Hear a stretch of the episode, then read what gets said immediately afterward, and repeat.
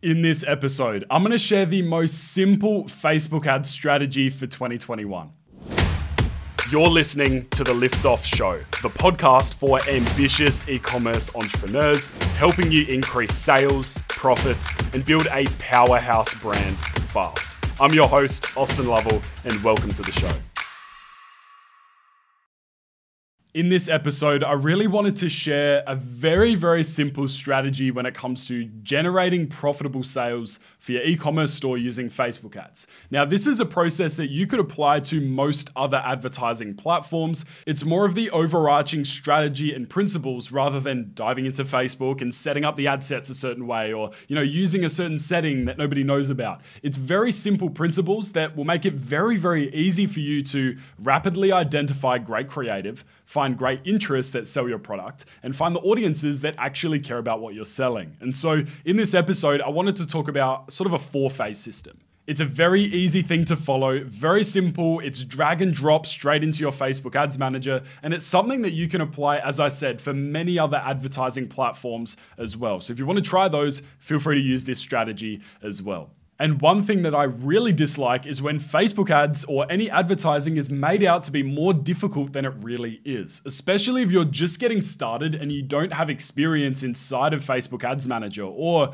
using ads platforms then you don't want something that's overcomplicated. You just want something that's simple, that makes sense, and that works really well. And so in this episode, I'm gonna walk through each of these four phases, make it super clear and easy to understand. So, regardless of if you're a Facebook beginner or you're a more experienced advertiser, you can use some of these principles to get better results. So, let's jump straight into it. Now, the first phase is what I call sort of the chaos phase because you don't know what interests are gonna perform really well, and you don't know what creative is gonna perform well for your product as well. And so you might have just picked a product, built a store, launched it, and now you're looking to generate profitable results with Facebook ads, for example. Or maybe you created your own product and you're not dropshipping, but you've built your own brand and now you're looking to generate profitable results. So let's say that you've done zero testing before, you haven't run any pre order campaigns to see if the product is actually something that's worth selling. But let's say you've got a great product and now you're looking to sell it for the first time. So the first thing I would do is set up a simple campaign. And this is where you're going to include your top five to 10 interests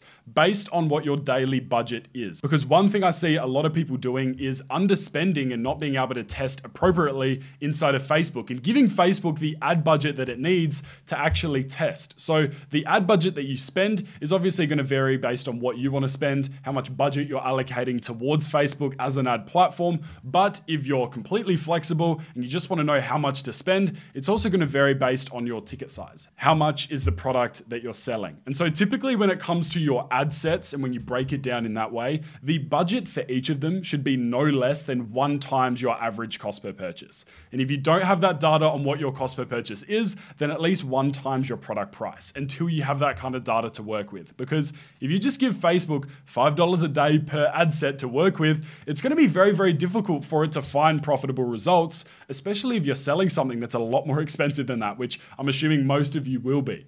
And so in the first phase, you're going to have five to 10 different ad sets. In each of those, you're going to have one interest. We're not trying to stack interest. We're not trying to get complicated here. Just put one main interest in each of those ad sets. Those interests can be things that your ideal customer would have a strong affinity towards or be interested in. So if you're selling dog food, for example, then one of those interests could be dog food. It could be dogs. It could be a certain breed of dogs that you know typically buy your dog food. And these tend to be the audiences that have the biggest audience size. Yes, that does make them competitive in some cases, but if you've got a kick ass product and you've got great creative, then it shouldn't be an issue in generating profitable results. And then you're gonna need the ads themselves, the creative. And so, what I recommend here is testing a whole bunch of different types of creative. And what we're trying to do here is find the global maximum. We're trying to find the type of creative that resonates best with your audience, whether that's UGC video whether that's unboxing videos, whether that's just an image with an eye catching still on it,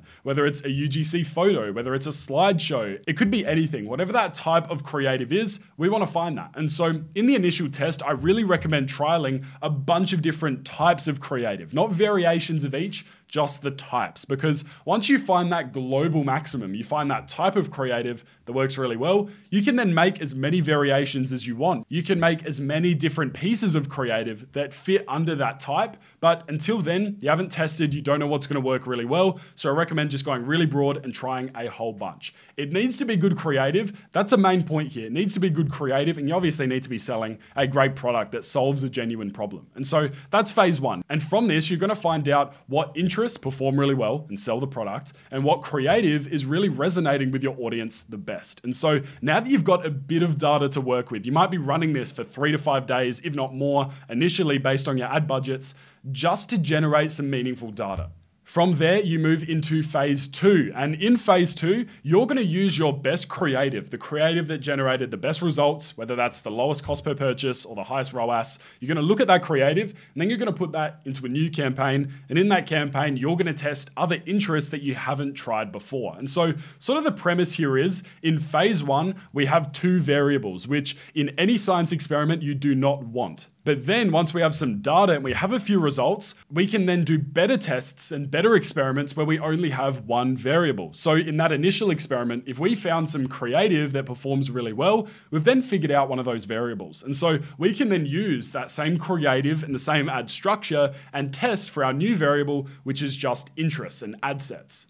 And so then you get your best creative, put it into a new campaign, and test a bunch of interests and audiences that you haven't tested yet. And so what we're trying to do here is identify more winning ad sets because once you have those, you can then use those to continue and grow and scale up. Sure, if you have a few winning interests and you have a couple bits of creative that are working well, you can scale, but it becomes very difficult to do that long term if you're just relying on these two interests and two bits of creative. It is not the way to go. You want to build a Parthenon, you want to build a strong, robust foundation. So then you can scale off of that and you have a lot of data to work with. And so that's the second phase where you use the best creative to find more winning interests. And so phase three, sort of just a continuation of phase two, where you do the opposite. You use the best interests from phase one in that initial campaign to identify and test more different types of creative or other variations of creative. And so if you put the best interests in there, you're going to see some creative that starts to get results because those audiences have already responded really well to the product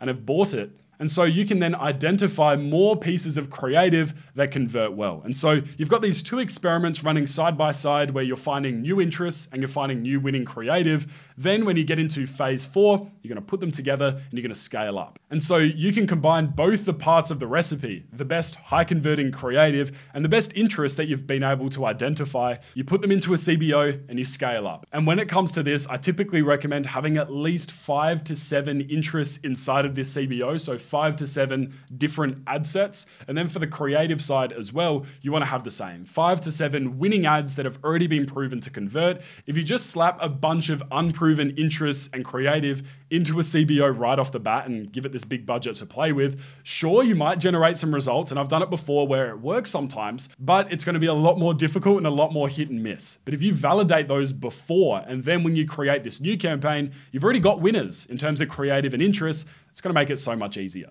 And so there you have it. That's my super simple Facebook ad strategy. And again, if you're a more experienced ad buyer and you've tried more advanced strategies, then stick with that. You know, stick with what's working because I'm by no means an expert when it comes to this stuff. I've just seen at a very small scale when you're getting started and you're looking to get profitable results, and every single dollar matters so, so much when you're just getting started because you don't want to waste any money and you want to get profitable sales right off the bat. This is a very easy to apply strategy that's going to get you going. You're going to start getting results. If you've got kick ass creative and you've got a great product, then you're going to be able to generate really, really solid results and then scale up from there. And then graduate into more advanced methods and more advanced strategies. But it's a great place to start. So I hope you've enjoyed this episode, and I'll see you in the next one.